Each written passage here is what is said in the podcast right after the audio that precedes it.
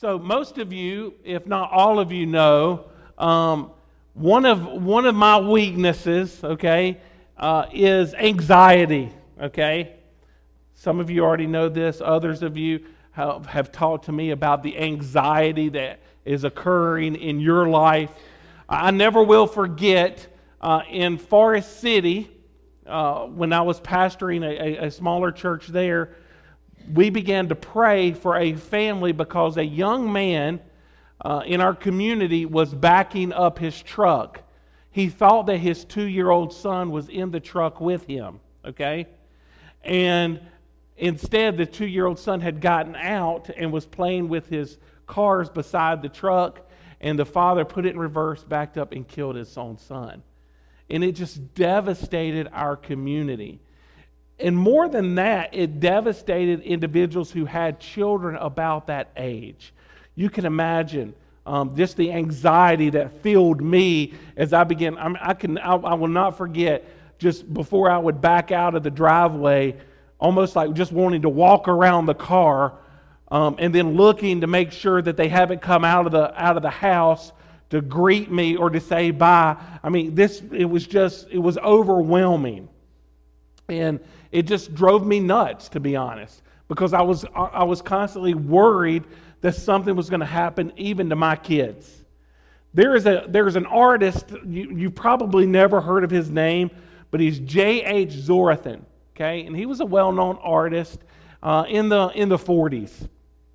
And something similar happened to him, where someone in their community had backed over a small child and Zorthian had about four kids, and this terrified him. So much to the point that it disabled him completely. You know what I mean by disabled? Where people are afraid to function because of the anxiety that, that they are dealing with, where they just can't, they can't continue doing what they had before. So here he was, an artist, and he was so filled with anxiety, afraid that something was going to happen to his own kids that he stopped doing anything artistic at all. I mean, his life just shut down. Now, we this happens much more than you realize. Uh, people are filled with anxiety, so they can't go to work.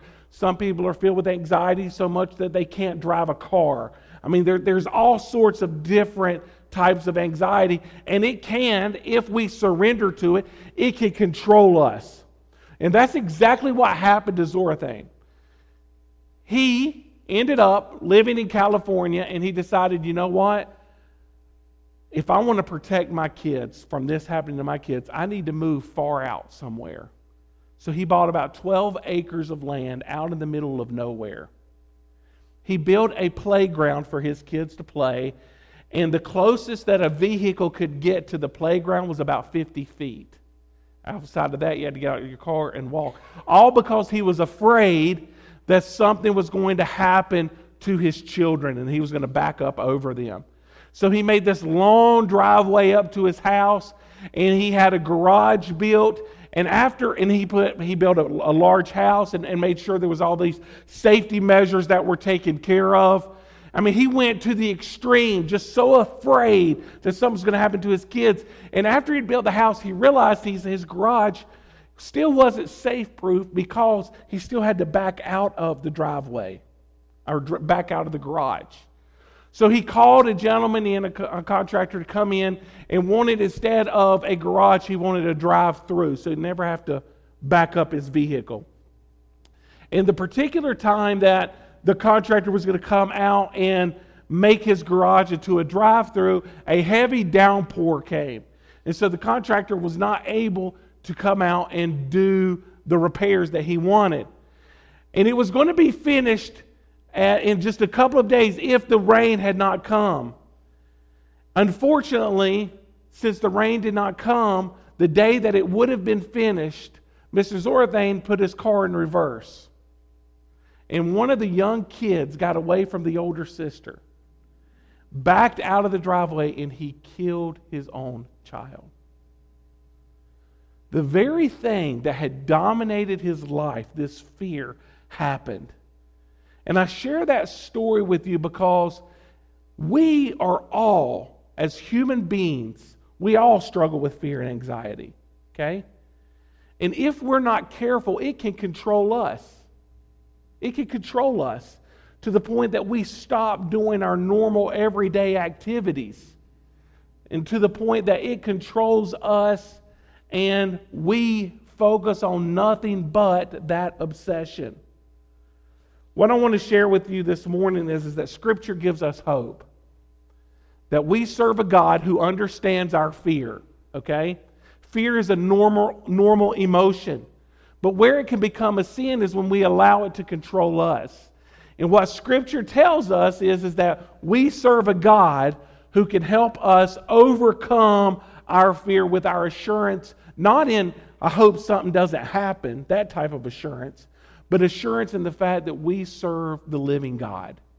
And that no matter what we face, church, the living God is in control.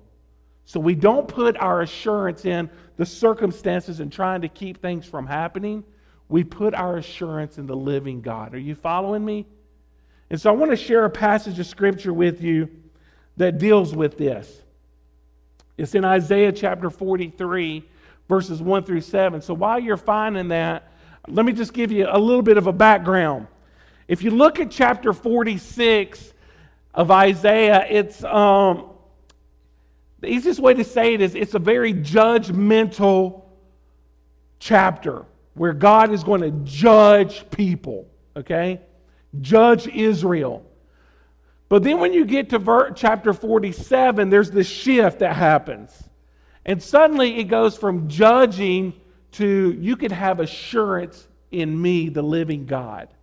Okay? And I think sometimes this happens even, even in our time where we acknowledge that God is the judge, but we often forget that we can have our assurance in Him as well. And we need to be reminded of that. And so, all through verses 1 through 7, it'll say it a couple of times as I read it, but it says, Do not fear. Do not fear. Most of you know that there is a popular song out that's been out for a little while now but it says, Fear is a liar. How many of you have heard that song? Okay? And you know, you know why that's a popular song? Anybody know? Because everybody deals with fear. Everybody deals with it. And there is a reason why in Scripture it says over and over and over, do not fear. And you're going to see that in these seven verses. So, this is what the text for this morning says. But now, this is what the Lord says. Now, let me stop right there. Who is saying this? The Lord. Is it Pastor Matt? No, it is the Lord. So, but now this is what the Lord says He who created you, Jacob, he who formed you, Israel. Do not fear, for I have redeemed you. I have summoned you by my name. You are mine. This is like a love letter, you know? When you pass through the waters, I will be with you. And when you pass through the rivers, they will not sweep over you. And when you walk through the fire, you will not be burned. The flames will not set you ablaze. For I am the Lord your God, the Holy One of Israel, your Savior. I give Egypt for your ransom, Cush and Seba in your stead. Since you are precious and honored in my sight, and because I love you, I will give people in exchange for you, nations in exchange for your life. Do not be afraid, for I am with you. I will bring your children from the east and gather you from the west. I will say to the north, Give them up, and to the south, Do not hold them back. Bring my sons from afar and my daughters from the ends of the earth. Everyone who is called by my name, who I created for my glory, whom I formed and made. And that's the end of, the, of those seven verses. One of the things I love about this is you can, you can see this passage coming alive in our time today where God is calling the Jewish people from all over back to Israel. And you can see this happening. And one of the big fears that's going on in Israel right now is uh, of the Palestinians attacking Israel, and then people from Lebanon digging tunnels under their wall to get into Israel. And then you've got everything that's happening down at the Gaza Strip where they're shooting missiles and all of this. And when you think about that, you think, why would anybody want to go back there? Right?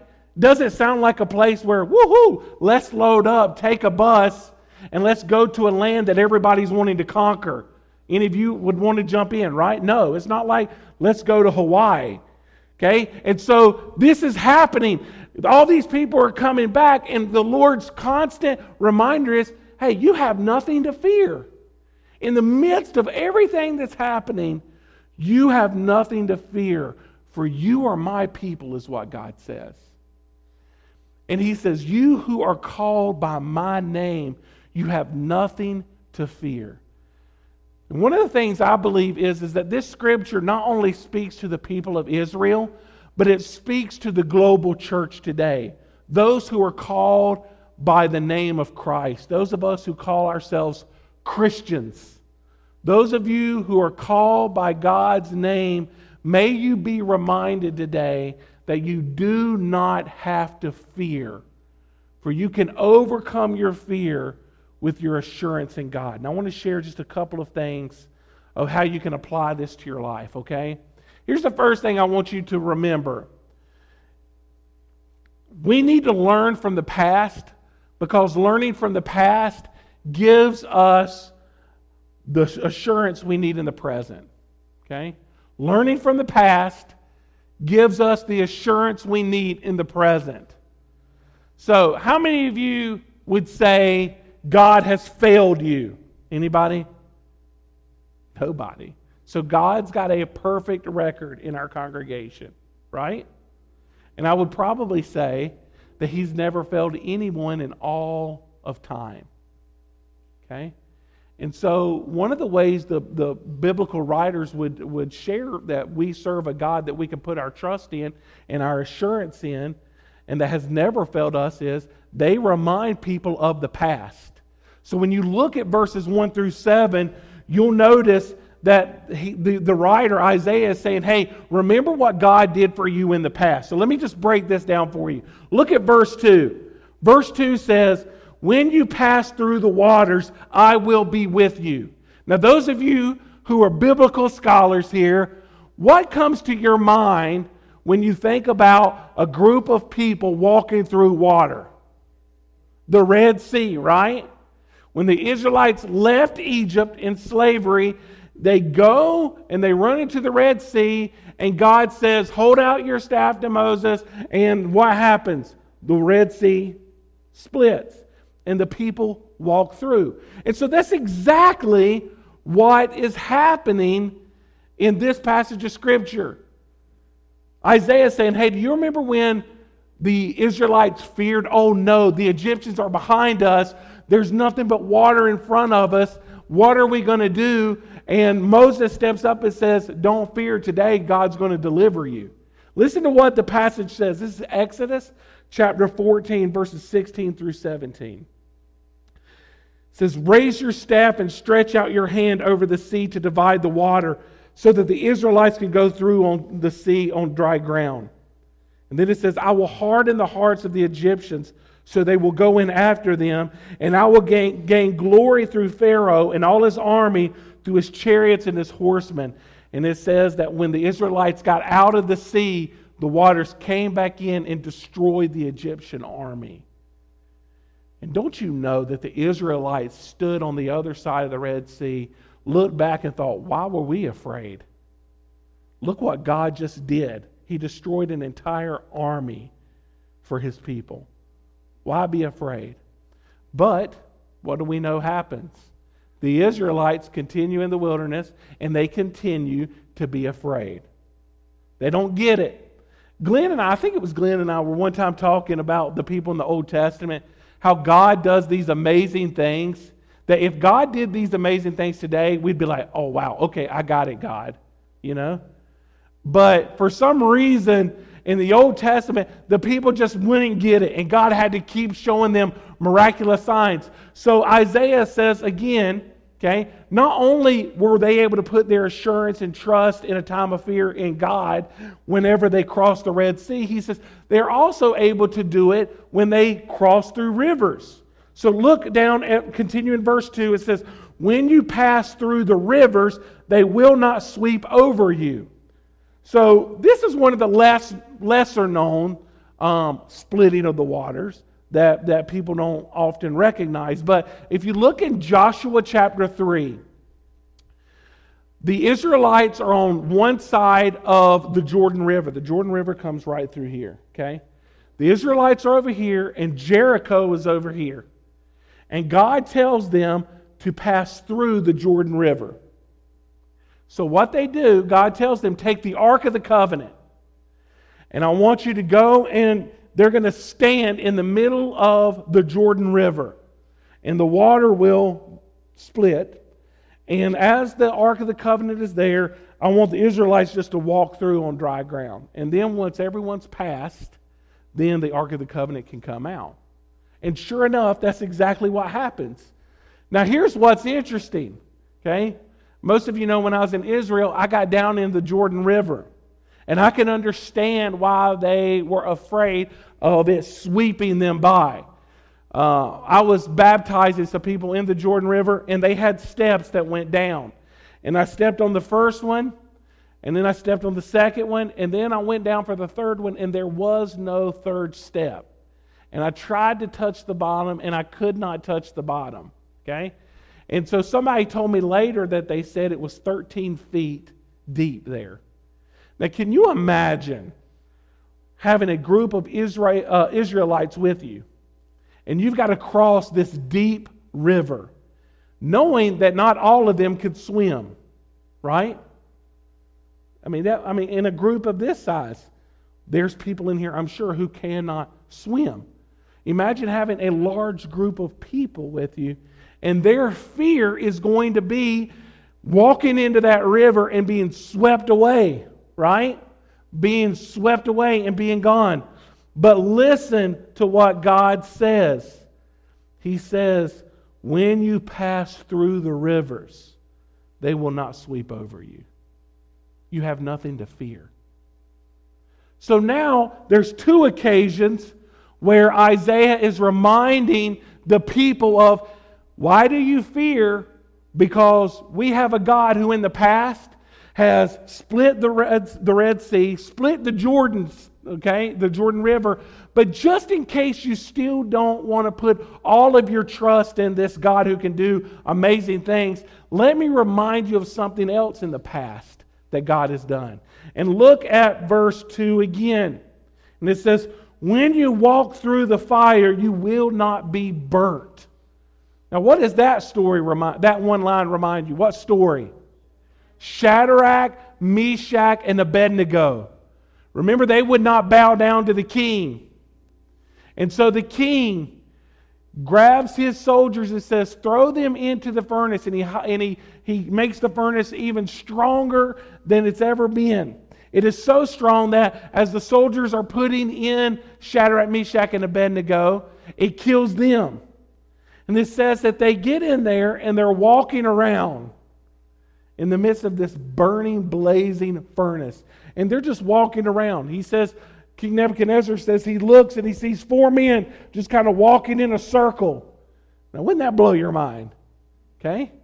This is not like what you see these, these men who've lost their minds and they've got hot coals on the ground and they have to run across it barefooted.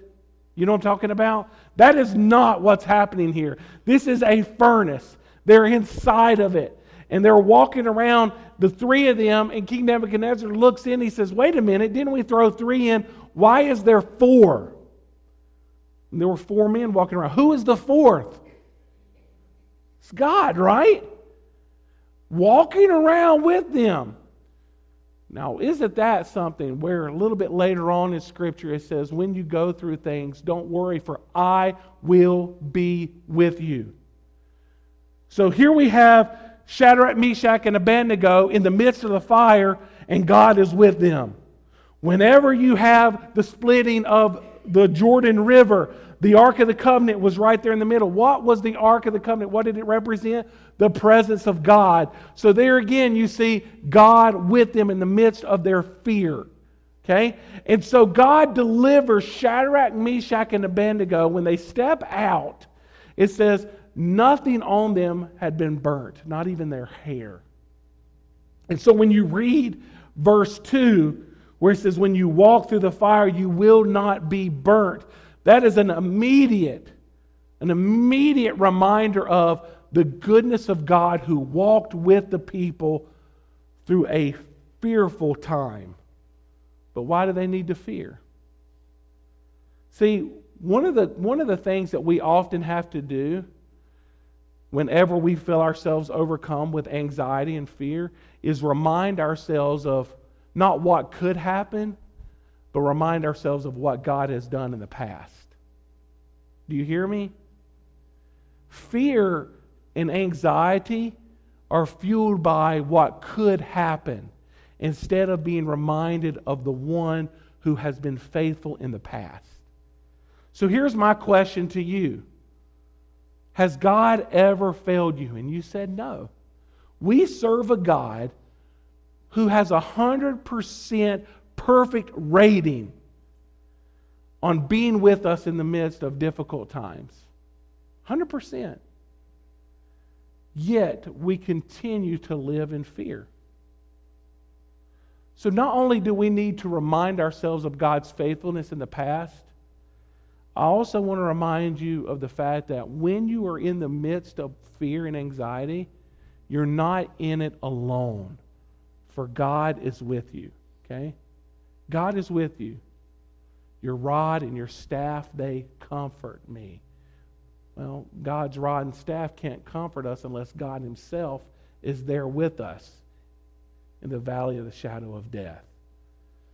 And so when we read this passage, I want to just I want to affirm something, okay?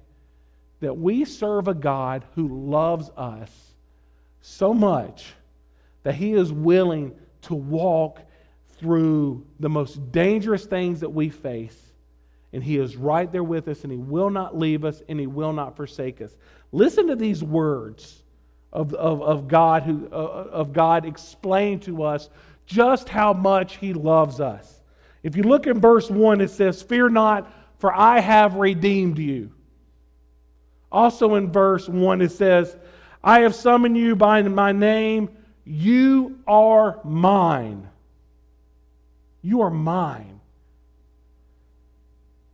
Verse 2, God says, I will be with you. Verse 3, for I am the Lord your God, your Savior. Verse 4, you are precious and honored in my sight. Also in verse 4, one of the most powerful statements there is, he says, I love you. And then, verse 5, he says, Do not be afraid, for I am with you. Sometimes I wonder what would the artist Zorthian, how would his life have been different if he would have put his trust in God in the midst of his fear of something happening to his kids instead of fearing the unknown or what could happen. I wonder how his life would have been different. I can assure you one thing if his trust was in God, his fear would not control him. And I guarantee you that his life would have looked totally different and he would have lived at peace. He'd have been in peace. Church, I've already said fear and anxiety is something everybody deals with. Everybody deals with. And God knows everybody deals with it, and that's why He says over and over, do not fear. But the question that remains is whether or not we're going to surrender to our fear or we're going to surrender to our Savior. Because that's the only place we find true peace is saying, Lord, I'm tired of worrying about dot, dot, dot, my kids, my parents, my work, my bills, my house. Worry, worry, worry. And it just keeps us up at night. When God says, hey, just give it all to me. Just give it all to me. Give me your burdens. My yoke is easy and my burden is light, is what God says. So I'm going to ask Pastor Thomas to come up and Matt, I believe. They're going to sing a song. And what I want you to do as they sing this song is I want you to just close your eyes. I want to open up the altar as always for those of you that want to surrender your fear to the Lord and say, No more will I allow fear to control me, but I'm giving it to the Lord, whatever that may be.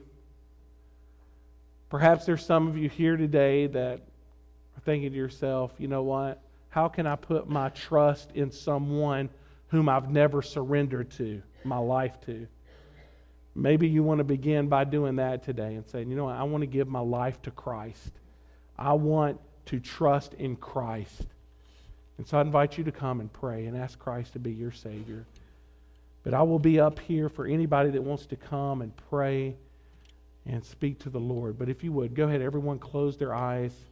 Let me begin to pray. Father, at this moment, as we respond to you, as you remind us of our fears, remind us, Lord, that you are our deliverer. Lord, remind us that we do not have to be consumed with fear when you offer us peace.